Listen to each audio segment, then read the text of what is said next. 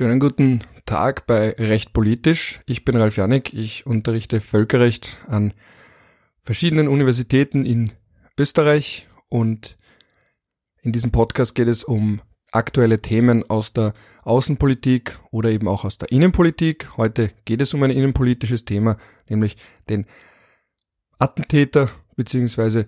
das Attentat vom vergangenen Montag. Ich werde jetzt mit ein wenig zeitlicher Distanz versuchen, die rechtlichen Aspekte, die hier eine Rolle spielen, ein wenig näher zu beleuchten, weil, wie zu erwarten war, dass nach dem ersten Schock kommen würde, und es ist so gekommen, erst ist ein wenig Einheit da und dann fangen die politischen Debatten an, die teilweise alles andere als niveauvoll geführt werden, wo viele Nebelgranaten da sind, wo viele Versuche sind, vom eigentlichen Thema abzulenken und das nehme ich jetzt eben zum Anlass, ein bisschen zur rechtlichen Situation rund um derartige Attentäter zu erzählen. Das heißt, ich werde heute ein wenig darüber sprechen, was Terrorismus ist, wie es strafrechtlich in Österreich ungefähr geregelt ist, also strafrechtlich relevante Taten, die hier eine Rolle spielen. Dann werde ich ein wenig darüber sprechen, über den Staatsbürgerschaftsentzug, der ja jetzt auch immer wieder gefordert wird.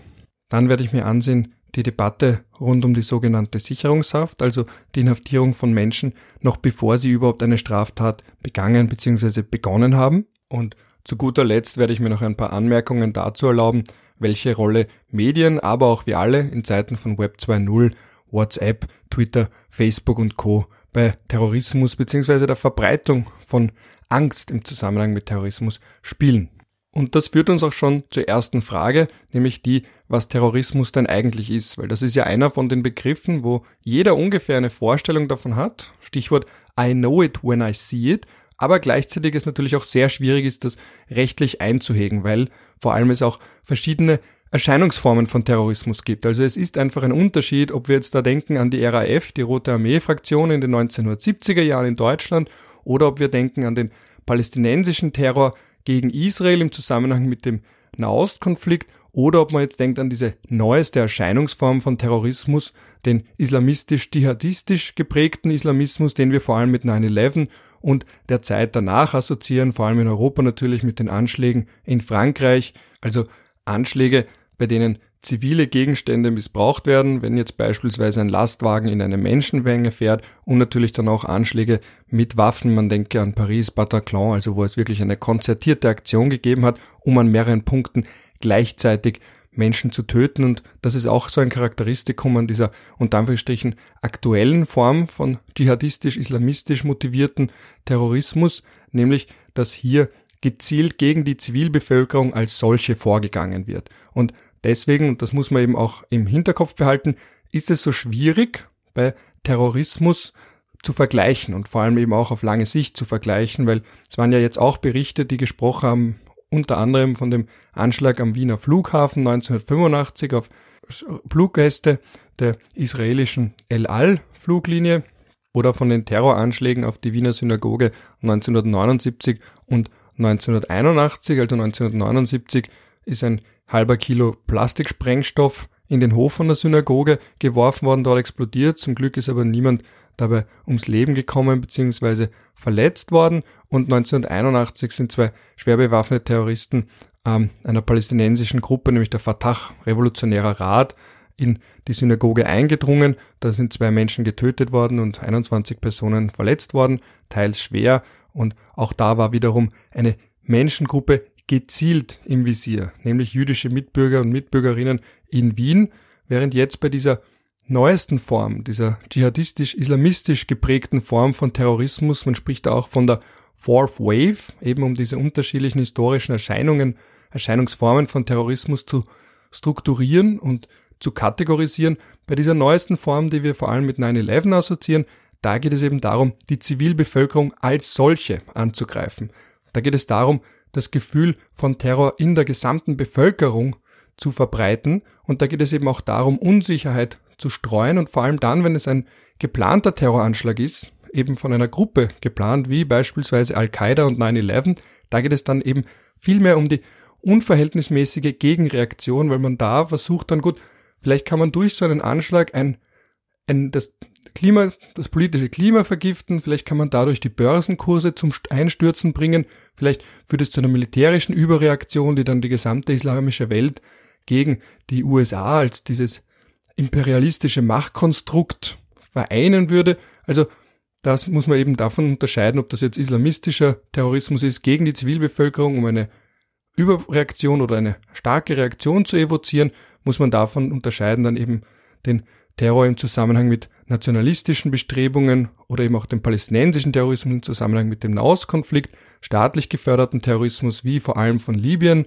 Man könnte da ja auch ganz viele andere Beispiele nennen, wo Libyen unter Gaddafi involviert war. Der Anschlag auf eine Berliner Diskothek beispielsweise, wo amerikanische GIs, die auch von amerikanischen GIs frequentiert wurde, auch da stand ja Libyen dahinter unter Gaddafi, oder auch das Abschießen eines Flugzeugs, also eben der Lockerbie-Anschlag, das ist dann der staatlich geförderte Terrorismus. Also man sieht, es gibt ganz viele unterschiedliche Erscheinungsformen, wenn man das jetzt aus politisch und historischer Sicht betrachtet. Und an der Stelle erlaube ich mir noch die kurze Zwischenbemerkung, dass der islamistische Terrorismus nicht der häufigste ist. Der häufigste ist immer noch der ethnonationalistische, also beispielsweise wie die IRA im Nordirland-Irland-Konflikt oder auch die Basken in Spanien. Das ist so das, was man historisch gewachsen mit ethnonationalistischem Terrorismus in Europa assoziiert.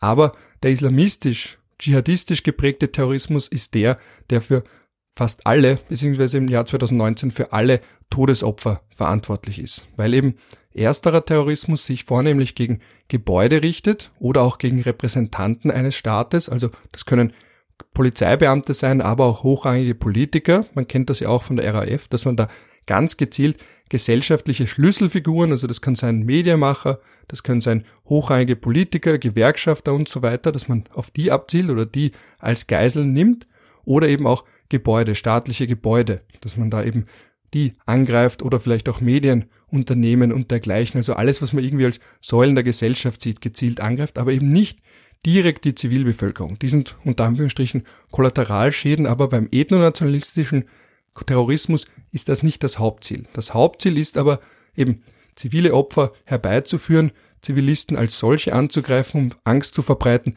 Das ist das Hauptziel vom islamistisch-dschihadistisch geprägten Terrorismus und deswegen ist auch für so gut wie alle Todesopfer und Verletzten in den letzten Jahren in Europa verantwortlich, auch wenn die Hauptzahl der Anschläge als solche, die man als terroristisch einstuft, nicht islamistisch-dschihadistisch sind. So viel also zum politisch-historischen Hintergrund zu Terrorismus und den unterschiedlichen Erscheinungsformen.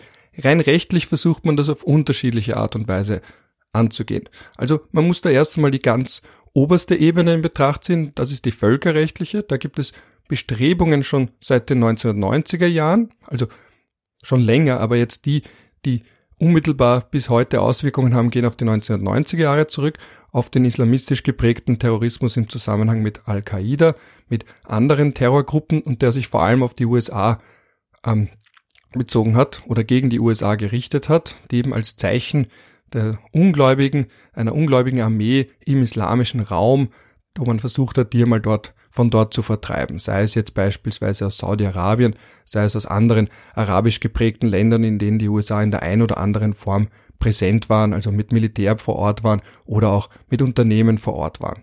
Und da gab es dann erste Anstrengungen, eben vor allem, die sich auf Al-Qaida konzentriert haben. Schon vor den Anschlägen von 9-11 war ja Osama bin Laden kein Unbekannter vor allem war er bekannt aufgrund der Terroranschläge auf die US-Botschaften in Dar es Salaam und Nairobi, bei denen 224 Menschen ums Leben gekommen sind und circa 5000 Menschen verletzt wurden. Und das war eben die Al-Qaida. Dahinter war der Drahtzieher Osama bin Laden und der wurde dann eben schon damals, wie gesagt, das war der 7. August 1998, identifiziert als das Prime Target, also als die Hauptzielfigur beim Kampf, bei der Bekämpfung von globalen von globalem Terrorismus. Und jetzt, da nach 9-11, gab es dann vor allem internationale Anstrengungen, einerseits Terrorismus strafrechtlich zu verfolgen und natürlich auch entsprechend zusammenzuarbeiten. Also das waren die Debatten damals. Da ging es dann natürlich auch um Datenschutz, die Frage, wie weit kann man den Datenschutz, das Recht auf Privatsphäre von Einzelnen einschränken, um damit eventuell Terroranschläge zu verhindern. Die Debatte rund um den Patriot Act in den USA, die Debatte darum, inwieweit die USA auch in Europa Menschen observieren, vielleicht auch gegen den Willen der betroffenen Regierungen observieren. Also das waren sehr große Debatten, die jetzt ein wenig abgeflaut sind, aber die bis heute nachwirken, weil die Frage rund um die Vorratsdatenspeicherung allgemein darum, wie weit der Staat in unsere Privatsphäre hinein darf, um Terroranschläge zu verhindern, die wird ja jetzt wieder aufkeimen, die keimt schon die ganze Zeit immer wieder von neuem auf. Also das ist ein Thema, das da auch leider uns auf unabsehbare Zeit begleiten wird. Und wo wir jetzt eben schon beim Strafrecht sind, da würde ich ganz gerne ein paar der einschlägigen Bestimmungen im österreichischen Strafgesetzbuch nennen, nämlich die Paragraphen 278b bis f, weil da ist eine Reihe von terroristischen Handlungen oder Handlungen, die im Zusammenhang mit Terrorismus gesetzt werden, die allesamt strafrechtlich verfolgt werden und eben auch bestraft werden. Also da haben wir einerseits die Debatte rund um Terrorismus und was Terrorismus denn eigentlich ist. Da haben wir den Punkt mit den terroristischen Straftaten. Das ist in Österreich in 278c des Strafgesetzbuchs und da wird eben aufgelistet Mord, Körperverletzung, erpresserische Entführung, schwere Nötigung, gefährliche Drohung, schwere Sachbeschädigung, Datenbeschädigung und Störung der Funktionsfähigkeit eines Computersystems, wenn dadurch eine Gefahr für das Leben eines anderen oder für fremdes Eigentum in größerem Ausmaß entstehen kann oder viele Computersysteme oder wesentliche Bestandteile der kritischen Infrastruktur beeinträchtigt werden. Also was da dahinter steht, ist einfach wirklich, wenn ein Cyberangriff ein gewisses Ausmaß überschreitet, dann zusätzliche Taten, die da auch noch eine Rolle spielen, sind dann vorsätzliche Gemeingefährdungsdelikte oder vorsätzliche Beeinträchtigung der Umwelt, Luftpiraterie, wir haben es eh auch schon genannt, 9-11 hier ganz klar auch zu nennen als Hintergrund, also eben die Entführung von Flugzeugen, dann die vorsätzliche Gefährdung der Sicherheit der Luftfahrt, Aufforderung zu terroristischen Straftaten und Gutheißung terroristischer Straftaten oder dann eben auch noch eine nach 50 des Waffengesetzes oder 7 des Kriegsmaterialgesetzes strafbare Handlung. Also alles, was in irgendeiner Form abzielt auf Menschen oder eben auch auf Eigentum, auch auf digitales Eigentum, wenn man es so will. Und jetzt kommt aber noch dazu, weil das sind alles Straftatbestände nach dem Strafgesetzbuch. Da kommt jetzt eben bei Terrorismus ein weiteres Element, das auch eine Rolle spielt, nämlich wenn jede von diesen Taten, die wir da genannt haben, für sich genommen geeignet ist, und ich zitiere jetzt gerade, eine schwere oder längere Zeit anhaltende Störung des öffentlichen Lebens oder eine schwere Schädigung des Wirtschaftslebens herbeizuführen und mit dem Vorsatz begangen wird, die Bevölkerung auf schwerwiegende Weise einzuschüchtern, öffentliche Stellen oder eine internationale Organisation zu einer Handlung, Duldung oder Unterlassung zu nötigen oder die politischen, verfassungsrechtlichen, wirtschaftlichen oder sozialen Grundstrukturen eines Staates oder einer internationalen Organisation ernsthaft zu erschüttern, erschüttern oder zu zerstören. Wie man daran also sehen kann, geht es eben bei Terrorismus um ohnehin strafbare Handlungen, die aber noch zusätzlich mit einem Vorsatz ausgeführt werden, in irgendeiner Form unsere Gesellschaft zu beeinträchtigen, psychologisch einzuschüchtern oder eben den Staat zu einem Handeln oder eben einem Nichthandeln zu nötigen, zu zwingen, dass er ohne diese Straftat nicht setzen würde. Also, wie gesagt, was man am Montag ja erlebt hat, eben mehrere Stunden die Menschen in Restaurants oder sonst wo verbarrikadiert, ähm, nonstop Live-Sendungen, große Verunsicherung in der Bevölkerung, dass auch ein sehr großes Polizei- und Militäraufgebot notwendig wird, weil man eben nicht wusste zu dem Zeitpunkt, was genau ist da passiert, wie weit geht dieser Anschlag. Genau das ist eben leider ein klassisches Beispiel für Terrorismus und eben für genau das, was wir hier als terroristische Straftaten im Sinne von 278c des Strafgesetzbuchs, was wir als solche definieren. Und wenn man dann weiterschaut im Strafgesetzbuch, dann gibt es eben auch noch die Mitgliedschaft einer terroristischen Vereinigung. Also eben, wenn man hier eine solche Vereinigung, und das ist eben auch definiert als eine auf längere Zeit angelegter Zusammenschluss von mehr als zwei Personen, der darauf ausgerichtet ist, dass von einem oder mehreren Mitgliedern dieser Vereinigung eine oder mehrere terroristische Straftaten, die haben wir gerade aus genannt, ausgeführt werden oder Terrorismusfinanzierung betrieben wird. Also da haben wir auch einen eigentlich sehr breiten Straftatbestand, eine sehr breite Definition. Manche könnten auch sagen zu breit. Man erinnere sich an den Tierschützerprozess, weil da ist wieder die Frage.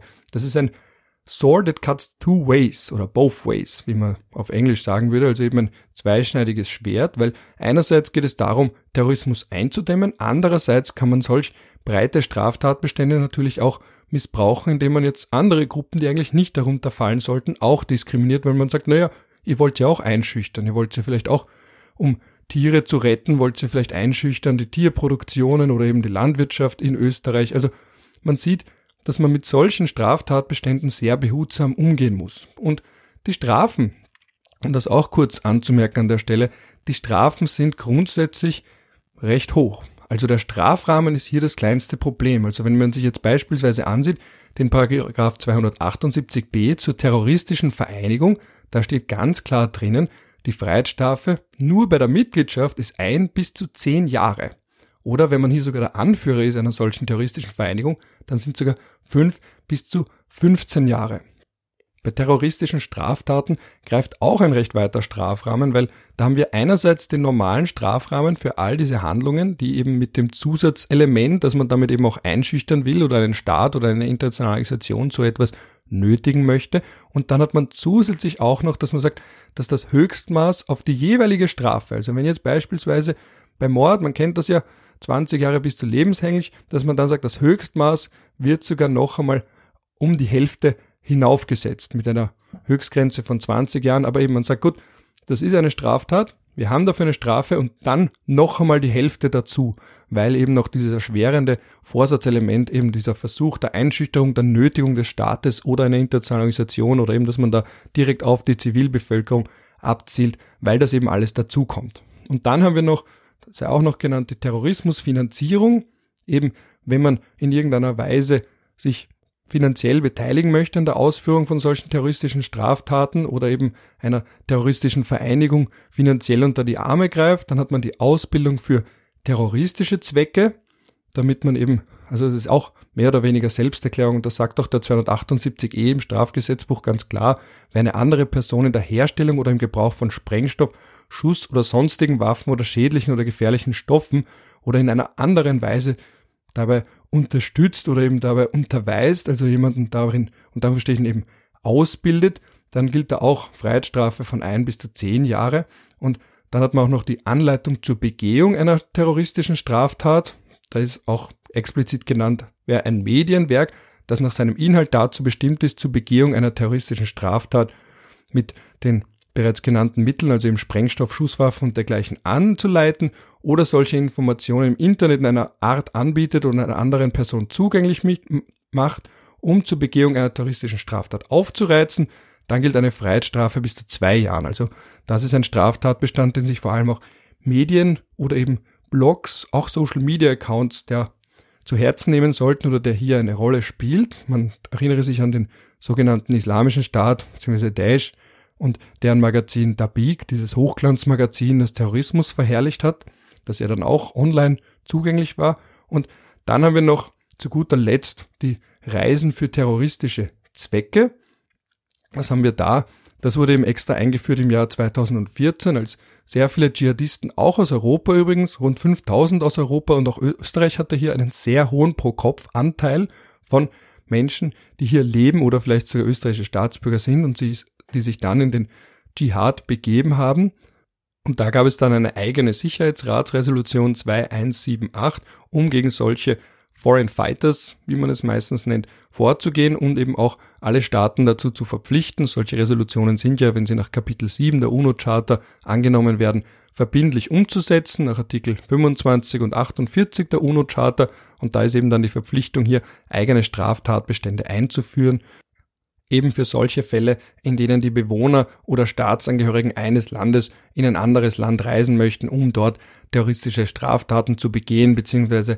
sich einer terroristischen Gruppe anzuschließen. Und da ist dann der Rahmen, der Strafrahmen von einem halben Jahr, sechs Monaten bis zu fünf Jahren. Und dabei auch zu bedenken, dass der Attentäter von Wien nicht nach diesem Straftatbestand, nach allem, was man gelesen hat, verurteilt wurde, sondern bereits nach 278b, weil er eben eine terroristische Vereinigung gegründet hat, beziehungsweise einer terroristischen Vereinigung angehört hat. Und jetzt stellen wir uns alle natürlich sehr viele Fragen in dem Zusammenhang. Warum nur so eine kurze Strafe? Warum wurde er so früh wieder entlassen? Was ist dann passiert? Warum sind die Behörden im Innenministerium nicht hellhörig geworden, als er versucht hat, in der Slowakei Waffen zu kaufen, als er sich mit bekannten deutschen Islamisten getroffen hat? Warum überhaupt in irgendeiner Form die Deradikalisierung hier gescheitert ist? Also warum hat man ihn falsch eingeschätzt? War man naiv?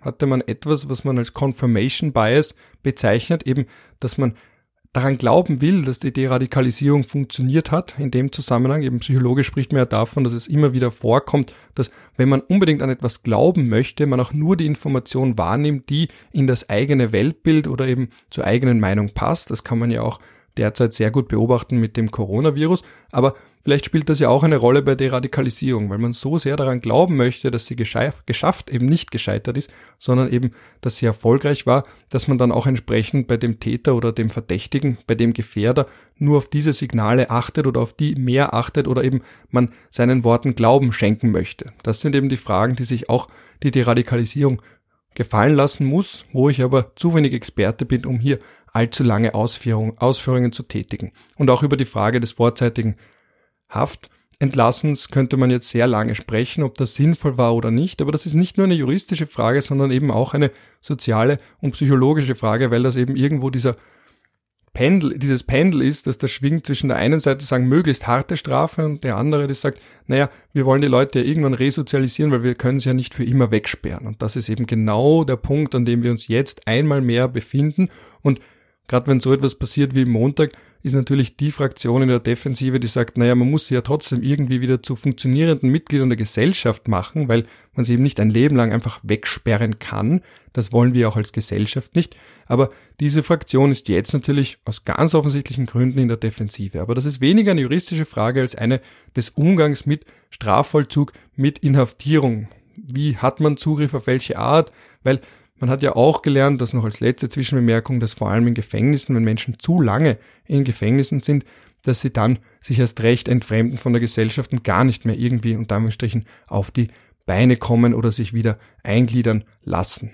Andererseits natürlich, wenn man hier vorschnell ist, dann hat man ein gewisses Kalkül und dieses Kalkül, dieses Fehlerkalkül ist auf ganz fatale Art und Weise voll durchgebrochen am Montag. Gut, Jetzt werde ich dann noch kurz was sagen zu dem Punkt der Staatsbürgerschaft und zu einer möglichen Entziehung der Staatsbürgerschaft, weil das ist ja auch so ein Punkt, der jetzt immer wieder kommt. Also man merkt schon, dass jetzt, nachdem dieser erste Schock vorbei ist, die großen Forderungen kommen nach neuen Maßnahmen. Und eine Forderung, die hier ganz zentral zu sein scheint, ist einerseits, dass man sagt, hm, warum nimmt man nicht die Staatsbürgerschaft ab? Warum hat man sie ihm nicht aberkannt? Zumal er ja anscheinend Doppelstaatsbürger war, also eben auch nordmazedonischer Staatsangehöriger und dann damit einhergehend die Forderung, na, warum hat man ihn nicht einfach vorher abgeschoben? Dann hätte man das Problem ja nicht. Und so verführerisch und emotional nachvollziehbar diese Forderungen auch sein mögen, muss man sich in diesem Fall natürlich fragen, ob sie überhaupt geholfen hätten und ob sie überhaupt rechtlich möglich sind.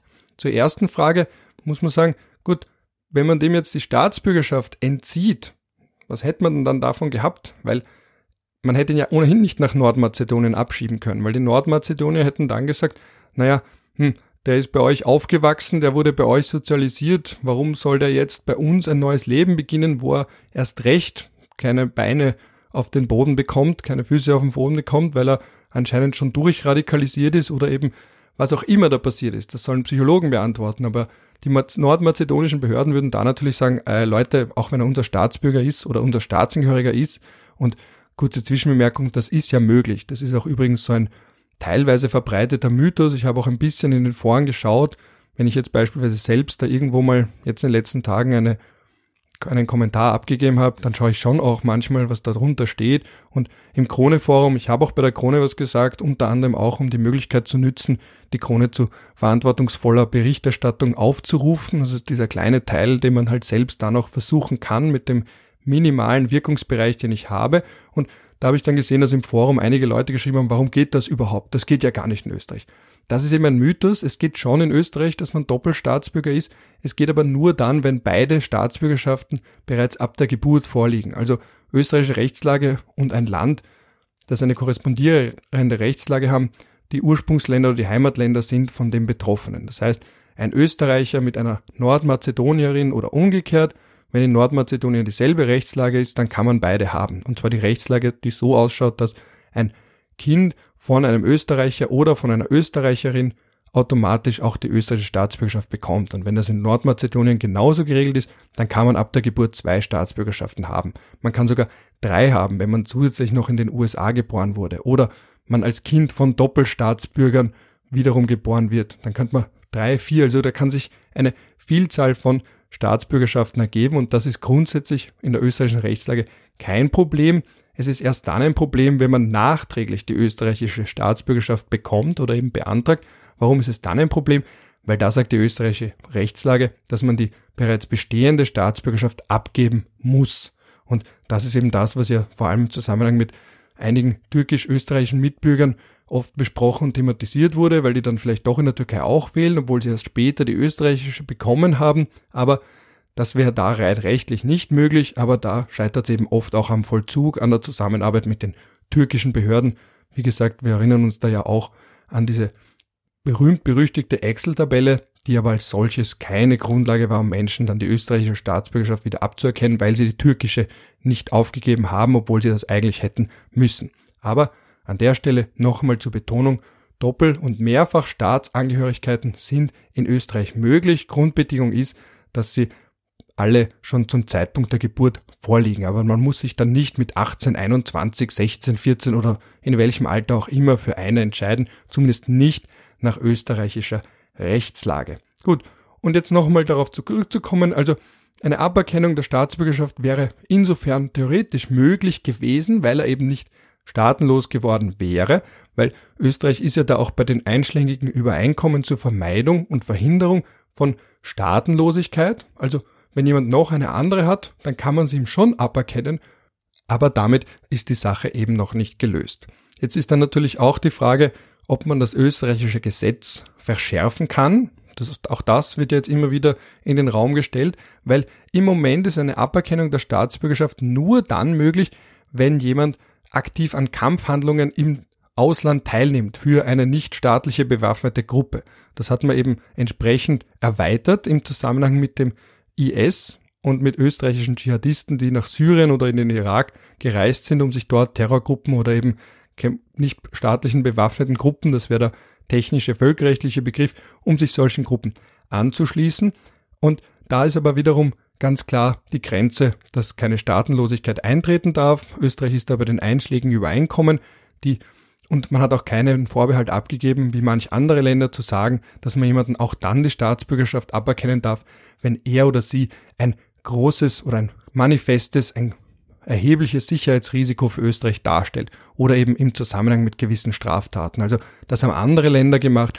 Belgien beispielsweise, da werden dann auch zahlreiche Straftaten genannt. Wenn man die begeht, dann kann man die belgische Staatsbürgerschaft verlieren, selbst wenn man dadurch staatenlos wird. Also eben ein Anschlag aufs Königshaus, aufs belgische Königshaus oder ähm, im Zusammenhang mit Terrorismus und den schärfsten oder den schwerwiegendsten Straftaten, die man halt begehen kann, dass man in dem Zusammenhang dann den Menschen auch die Staatsbürgerschaft wegnehmen kann, selbst wenn sie dadurch staatenlos werden. In Österreich ist das aber nicht möglich. Wir haben nur eine Erklärung abgegeben, dass wir uns das Recht vorbehalten, jemandem die Staatsbürgerschaft zu entziehen, wenn er beispielsweise in den Militärdienst eines anderen Staates tritt oder im Dienst eines anderen Staates österreichische, vitale österreichische Interessen verletzt. Also da könnte man beispielsweise denken an Spionage für einen fremden Staat. Aber sonst haben wir völkerrechtlich keine Möglichkeit, jemandem die Staatsbürgerschaft zu entziehen, wenn er oder sie dadurch staatenlos wird. Da müsste man rein theoretisch aus den Abkommen entweder ganz aussteigen oder versuchen auszusteigen und wieder einzusteigen mit neuen Vorbehalten. Das ist aber völkerrechtlich auch verpönt. Also Trinidad und Tobago und Guyana haben das versucht im Zusammenhang mit dem ersten Zusatzprotokoll zum Pakt über politische und bürgerliche Grundrechte. Das legt fest eine Beschwerdemöglichkeit für Einzelpersonen beim UN-Menschenrechtskomitee, beim UN Human Rights Committee und da haben diese beiden Länder eben gemerkt, Moment einmal, wir sind jetzt beigetreten, aber eigentlich wollen wir nicht, dass sich da Menschen in der Todeszelle auch an dieses Komitee wenden können, sind dann wieder ausgetreten und eben mit neuen Vorbehalten wieder eingetreten, um zu sagen, na die, die in der Todeszelle sind, eben die zum Tode bestraft worden sind, die dürfen das nicht. Und das hat eben zu Protesten von anderen Ländern geführt, die gesagt haben, Moment einmal, es gilt immer noch die Regel, pacta sunt servanda, wenn man bei einem Vertrag einmal dabei ist, dann soll man auch dabei bleiben und nicht einfach sagen, ah, wir haben es uns anders überlegt, wir wollen da schon dabei sein, aber eben nur unter gewissen Bedingungen und die melden wir jetzt nachträglich an. Der Gedanke bei Vorbehalten besteht ja darin, das gleich beim Zeitpunkt des Beitritts zu einem Vertrag entsprechend anzubringen. Gut. Und wie gesagt, das wäre jetzt auch für Österreich eine theoretische Möglichkeit, die wurde damals besprochen im Zusammenhang mit dem IS und Dschihadisten aus Österreich, da hat man auch gesagt, okay, wir sind jetzt bei diesen Konventionen dabei. Wenn wir das wirklich ändern wollen und sagen wollen, dass wir IS-Kämpfern auch dann die Staatsbürgerschaft entziehen wollen, wenn sie dadurch staatenlos werden, dann müssen wir aus diesen Verträgen entweder ganz raus oder wir müssen raus und wieder mit neuen Vorbehalten rein, inklusive dem eventuellen Aufschrei von anderen Ländern, weil die sagen, Moment mal, ihr seid jetzt schon so lange dabei und auf einmal wollt ihr euch da jetzt ein paar und damit menschenrechtliche Rosinen herauspicken. So viel nur dazu. Also das wäre eine völkerrechtlich äußerst heikle Lösung. Was im Moment ginge, um das nur kurz doch zu nennen, wäre eine Verschärfung der Rechtslage, insofern also der innerstaatlichen Rechtslage, dass man sagt, man weitet das jetzt auch aus auf Mitglieder von terroristischen Vereinigungen oder dass man sagt, ab einer gewissen Schwere der Straftat, vielleicht nur auf Anführer von terroristischen Vereinigungen, aber eben immer mit dem Zusatz, dass das nur geht bei einer Doppel- oder Mehrfachstaatsangehörigkeit. Sonst müsste man da auch noch das völkerrechtliche Paket aufschnüren und das wäre dann völkerrechtlich, aber auch weltpolitisch äußerst brisant. Aber gänzlich unmöglich ist es nicht, aber zum gegenwärtigen Zeitpunkt möchte ich noch einmal da, dabei betonen, dass nach wie vor die Staatsbürgerschaft als solche nicht das Problem hier war und auch keine Lösung wäre. Das ist aus aktueller Sicht in meinen Augen eine Nebelgranate. Eben, man versucht die Aufmerksamkeit auf ein anderes Thema zu lenken, man versucht einmal mehr das Heil im Recht zu finden mit einer Verschärfung der Rechtslage, obwohl hier das fundamentale Problem nach wie vor das war und ist, was dann die Behörden mit der Information gemacht haben, vor allem aus der Slowakei, dass der Täter hier versucht hat, in der Slowakei Munition zu kaufen oder eben auch mit der Information aus Deutschland, die es anscheinend ebenfalls gegeben hat, dass der Täter sich mit deutschen Islamisten gefunden, getroffen hat. Also mit anderen Worten, dass es doch maßgebliche Zweifel daran gab, ob die Deradikalisierung gescheitert ist. Und man hört ja immer von der Überwachung von Gefährdern und dann denkt man sich, naja, was, wo war diese Überwachung in diesem Fall? Also bisschen ist auch die Sorge im Raum, dass die Behörden das einfach deswegen vielleicht nicht ernst genommen haben, weil es eben so viele Verdachtsmomente gibt und dann im Endeffekt meistens eh nicht wirklich was Gröberes passiert ist, bis dann halt einmal doch was Gröberes passiert. Also dieses Boy Who Cried Wolf Problem. Also eben, wenn man immer nach einem Wolf schreit, wenn der nie da ist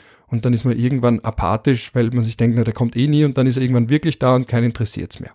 Und das ist jetzt der Punkt, an dem ich noch eine weitere Zwischenbemerkung einfügen möchte, nämlich die Debatte, die jetzt auch schon irgendwo wieder aufkeimt, Verhalten aber doch, nämlich ob man nicht mit einer möglichen Sicherungshaft hier hätte was tun können oder ob man nicht eine Sicherungshaft braucht. Also das ist schon das nächste Mittel, das man da ins Spiel bringt, das aber in dem vorliegenden Fall nichts gebracht hätte zumindest nach allen aktuell verfügbaren Informationen nicht gebracht hätte, weil da geht es dann darum, und das macht diese Sicherungshaft ja zu so einem emotionalen Thema, zu sagen, dass man jemanden einsperrt für einen kurzen Zeitraum, obwohl er oder sie noch gar keine Straftat begangen hat oder noch nicht einmal damit begonnen hat. Also das ist etwas, was eben Assoziationen hervorruft, beispielsweise auch Filme wie Minority Report, also man sagt, man möchte die Straftäter schon festnehmen, bevor sie überhaupt irgendwas gemacht haben, weil so klare Anzeichen da waren, weil man vielleicht irgendeine psychologische Analyse gemacht hat beim Individuum und sagen wird, ah, der wird früher oder später eine Straftat begehen oder vielleicht schon im Kindesalter damit beginnen. Also das sind dann so dystopische Fantasien,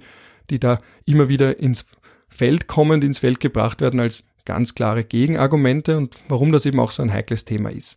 Rein grundsätzlich ist so eine Sicherungshaft zumindest nach der Europäischen Menschenrechtskonvention möglich. Die nennt in Artikel 5 Ausnahmen, wann man jemanden inhaftieren kann und ist da relativ großzügig. Und einige Staaten machen das auch. Man kennt das beispielsweise aus Deutschland, wo Hooligans für die Dauer eines Spiels beispielsweise, wenn die einschlägig bekannt sind aufgrund ihrer Gefährlichkeit, dass man sagt, gut, eine Stunde vorm Spiel, eine Stunde nach dem Spiel sind die inhaftiert damit sie eben nicht sich dann dort treffen, um andere zu verprügeln, eben oder aus anderen, mit anderen aus der Hooligan-Szene oder vielleicht die Polizei zu attackieren oder der Polizei das Leben schwer zu machen. Das ist rein grundsätzlich, wenn es verhältnismäßig ist und es auch einen entsprechenden Verdacht gibt aufgrund deren Verhalten, dass sie so etwas tun könnten, dann ist das grundsätzlich mit der Europäischen Menschenrechtskonvention kompatibel. Es ist aber nicht kompatibel mit der österreichischen Verfassungsrechtslage, mit der spezifisch österreichischen verfassungsrechtlichen Lage. Warum? Weil wir ein eigenes Gesetz haben über die persönliche Freiheit, ein eigenes Bundesverfassungsgesetz und das ist eben strenger als die Europäische Menschenrechtskonvention und deswegen müsste man da auch die Verfassung aufschnüren, um so etwas zu ermöglichen und da braucht man dann auch eine Zweidrittelmehrheit im Nationalrat, die ich im Moment einerseits nicht sehe und andererseits auch nicht für notwendig halte, weil, wie gesagt, eine sogenannte Sicherungshaft hätte hier nach allen im Moment zur Verfügung stehenden Informationen auch nichts gebracht. Weil man muss sich da schon die Frage stellen, was hätten die Behörden denn gemacht? Weil wenn sie jetzt schon anscheinend untätig geblieben sind, obwohl ein verurteilter und bekannter Dschihadist mit Gefährdungspotenzial versucht, Munition zu kaufen und dann passiert anscheinend nichts. Wie gesagt, ich gehe jetzt mal aus auf der Grundlage von den Informationen, die wir im Moment haben, na, dann hätte man ihn ja auch nicht in Sicherungshaft genommen, weil man ja ohnehin nichts getan hat. Dass man auch sagt, gut, vielleicht für die Zukunft vorbauen und dass man in solchen Fällen jemanden mal gleich in Sicherungshaft äh, nehmen kann, um dann abzuklären, das Gefährdungspotenzial oder ob eben die Deradikalisierung gescheitert ist und wirklich einem unmittelbar bevorstehenden Terroranschlag zuvorzukommen, das wäre die Debatte, die man jetzt aus theoretischer Sicht führen könnte, aber bezogen auf den aktuellen Anlassfall sehe ich das einfach nicht. Also man könnte jetzt ganz lange an etwaige Szenarien denken, auch sagen, vielleicht im Zusammenhang mit einer Razzia, dass man vor der Razzia die Mitglieder einer dschihadistischen Gruppe kurzzeitig interniert, um da sicherzustellen, dass sie eben nicht die Razzia erschweren. Dann könnte, das könnte man jetzt alle möglichen Fallkonstellationen durchspielen. Sie passen aber nicht auf die aktuelle Lage, weil da war eben, wie gesagt, das Hauptproblem immer noch das, dass die Behörden erst recht gar nichts gemacht haben. Das heißt, wir werden jetzt wahrscheinlich in den nächsten Wochen sehen, dass sie erst recht immer etwas tun, umso nervöser sind und dann vielleicht auf lange Sicht wieder ein bisschen apathisch werden. Das ist zu einem gewissen Grad menschlich, aber eben andererseits muss man da auch irgendwo verlangen können, dass man sagt, gut, man muss die Balance finden zwischen zu gelassen sein und nichts tun oder eben auch zu sagen, man ist permanent on high alert und hat damit irgendwo auch dann die Gefahr einer Überreaktion. Aber was ich an der Stelle da im Zusammenhang mit Sicherungshaft nur betonen möchte, ist, selbst wenn man das nach Europäischer Menschenrechtskonvention tun kann, die Verfassung gibt es nicht her, man muss sie aber auch nicht ändern, zumindest nicht in Bezug auf den aktuellen Anlassfall. Was man da viel mehr braucht, sind funktionierende Behörden und dann muss man natürlich auch bedenken, gibt es auch andere, gelindere Mittel als eine Sicherungshaft. Man kann die Menschen ja trotzdem observieren, vor allem dann, wenn ein konkreter Tatverdacht oder eben der Verdacht, um es ganz genau auszudrücken, dass eine Tat unmittelbar bevorsteht, dass man sie dann auch für diesen Zeitraum ganz genau observiert und nicht gleich inhaftiert. Das gleiche auch bei einer möglichen Razzia in dschihadistischen Moscheen oder eben in Vereinslokalen, dass man auch da sagt, man muss die Leute nicht zwangsläufig dann währenddessen festhalten, sondern man kann sie auch währenddessen entsprechend observieren. Aber das wären dann schon noch langsam theoretische Debatten, die über den aktuellen Anlassfall hinausgehen. Und damit wäre ich jetzt auch schon bei meinem letzten Teil, bei ein paar Anmerkungen, die mir auch sehr wichtig sind, die aber nicht mehr unmittelbar mit dem Recht und der Rechtslage zusammenhängen. Nämlich die Frage, wie Medien, aber auch wir alle mit Terrorismus und der Berichterstattung rund um terroristische Handlungen umgehen können und auch sollen. Weil wir haben ja auch gesehen, dass da sehr viel sehr schnell zirkuliert ist, dann vielleicht auch auf den Webseiten von Medien gelandet ist, dass Mutmaßungen, Gerüchte ungefiltert weitergegeben wurden. Das heißt, das waren alles Dinge, die den Terror nochmal größer gemacht haben. Und da würden jetzt sehr viele sehr schnell sagen, das ist verharmlosen. Ich habe mir da auch ein Video angesehen vom Herrn Groß, der eben sehr oft ja bei Österreich auftritt, der gleich sagt, jetzt, warum reden wir da über Medienethik? Man soll das sehen, das ist eben das, worum es geht, seht der Realität ins Auge, pipapo. Der Punkt ist, es ist hier nicht zentrale, das zentrale Anliegen hier zu verharmlosen, na no na, sondern hier geht es darum zu sagen, okay, was ist denn Terrorismus, wie funktioniert Terrorismus eigentlich und inwiefern basiert Terrorismus auch auf uns. Da möchte ich jetzt nicht mutmaßen darüber, was der Attentäter selbst wollte. Das ist dann auch wieder so eine Psychologisierung, die ich von als selbst als Laie für problematisch halte, wenn dann irgendwie von der Couch aus gesagt wird, der wollte genau, dass wir so und so reagieren, der wollte uns spalten und so weiter. Das glaube ich eben nicht, weil woher wollen wir denn genau wissen, was der wollte, ob der so strategisch gedacht hat, ob der wirklich diesen langfristigen Plan verfolgt hat. Das können wir nicht wissen und angesichts dessen eben das Schlagwort ist ja hier, dass er ein Arschloch war, können wir uns auch einfach sagen, warum sollten wir uns damit überhaupt auseinandersetzen? Diese Psychologisierung der Einzelperson halte ich als solche für entbehrlich. Was ich für wesentlich wichtiger halte, ist, dass wir uns ansehen, wie Terrorismus als solcher funktioniert. Und der funktioniert eben dadurch, und da sind dann schon die Strategen dabei. Die Strategen sind ja oft nicht die, die die Handlungen selbst ausführen, sondern die sich Idioten oder eben Ohrschlöcher finden, die so etwas tun. Und die Strategen dahinter, die ganze Strategie des Terrorismus baut ja darauf auf, einen Akt zu setzen oder Akte zu setzen, die dann nochmal zusätzlich verstärkt werden durch die vulnerable, also verletzliche Gesellschaft, durch eine Gesellschaft, die in Angst und Panik, Angst und Schrecken versetzt wird, weil sie das nicht kennt, weil sie mit solchen Bildern nicht umgehen kann und auch nicht umgehen will. Was emotional alles natürlich selbstverständlich nachvollziehbar ist. Daran rüttelt ja niemand.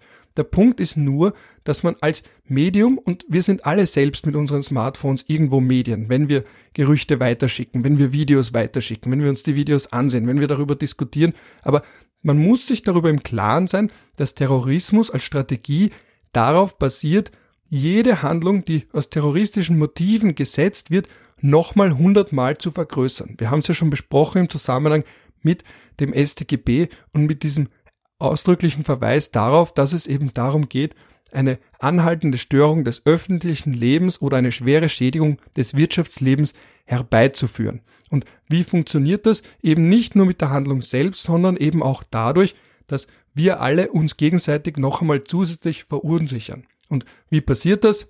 Das passiert eben dadurch, dass wir uns auch ständig Nachrichten zukommen lassen, Gerüchte teilen und das wird dann natürlich noch schlimmer, wenn diese Gerüchte auch noch ungefiltert im Live-Fernsehen landen. Und genauso passiert das auch dadurch, dass man dann martialische Posen, dass man Bilder nimmt von dem Attentäter, wo er da eben leicht auftrainiert mit den Waffen posiert, dass man das noch irgendwie verdunkelt und so darstellt, dass er möglichst bedrohlich wirkt. Man merkt da ja auch eine gewisse Sensationsgier, dass man da eben wirklich sagt, jetzt ist das Böse auch bei uns. Man kriegt bisweilen den Eindruck, dass das etwas ist, das uns überfordert, aber anscheinend manche Medien auch irgendwo fasziniert, eine Konträrfaszination ausübt oder vielleicht geht es um Klicks. Ich weiß es nicht. Was ich an der Stelle noch einmal noch betonen möchte zum Abschluss von dieser Podcast-Folge ist das, dass wir alle, und ich nehme mich da natürlich auch nicht aus, und ich nehme niemanden da aus, aber dass wir alle uns dessen bewusst sein müssen, dass Terrorismus zu weiten Strecken darauf basiert, dass wir auch eine Rolle spielen als Verstärker. Weil man muss sich schon vor Augen führen, der Mann wurde innerhalb von neun Minuten erschossen und der Rest war Angst in unseren Köpfen, weil wir zu dem Zeitpunkt noch nicht wussten, gibt es mehrere Attentäter, gibt es mehrere Anschlagsziele, gibt es mehrere konzertierte Aktionen, wie bereits genannt, ganz am Anfang Bataclan, dass man wirklich sagt, vielleicht ist das die Ablenkung, das andere ist der eigentliche Anschlag. All das muss einem schon dabei bewusst sein. Und noch einmal zum Abschluss, das heißt nicht, dass man verharmlosen soll, das heißt nur, dass man sich seiner eigenen, noch so kleinen Rolle beim Verbreiten vom Verstärken, dass man sich dieser Rolle bewusst sein soll, ja bewusst sein muss und dementsprechend auch für sich selbst die Schlüsse ziehen sollte, wie weit man dabei mitmachen möchte. Und nicht nur beim Selbstverbreiten, sondern auch beim Medienkonsum. So, das war jetzt mein kleines Schlusswort. Ich hoffe, ich konnte diese Debatte, die jetzt erst am Anfang steht, wer weiß, was da noch alles kommt, einmal ein bisschen in einen breiteren Kontext aus rechtlicher Sicht einbetten, auch ein wenig aus historischer und politischer Sicht einbetten das war eine quasi Sondersendung zu diesem Anschlag, der in Wien am Montagabend stattgefunden hat. Und ich hoffe eben, wie gesagt, dass da ein bisschen was Interessantes für euch dabei war und vor allem auch ein bisschen die Emotion für mich versucht rauszunehmen. Es sind jetzt ein paar Tage vergangen. Jetzt ist der Zeitpunkt, wo man sagen kann, okay, man hat diese Anfangsemotion nicht mehr. Jetzt ist vielleicht die Möglichkeit da zu sagen, was kann man daraus lernen und wo sind wir als Gesellschaft falsch abgebogen und wo könnten wir als Gesellschaft jetzt falsch abbiegen. In diesem Sinne wünsche ich euch, je nachdem zu welcher Tages- und Nachtzeit ihr das jetzt gehört habt, einen schönen startenden Tag, schönen Rest vom Tag, vielleicht auch einen netten Abend oder auch sogar eine gute Nacht.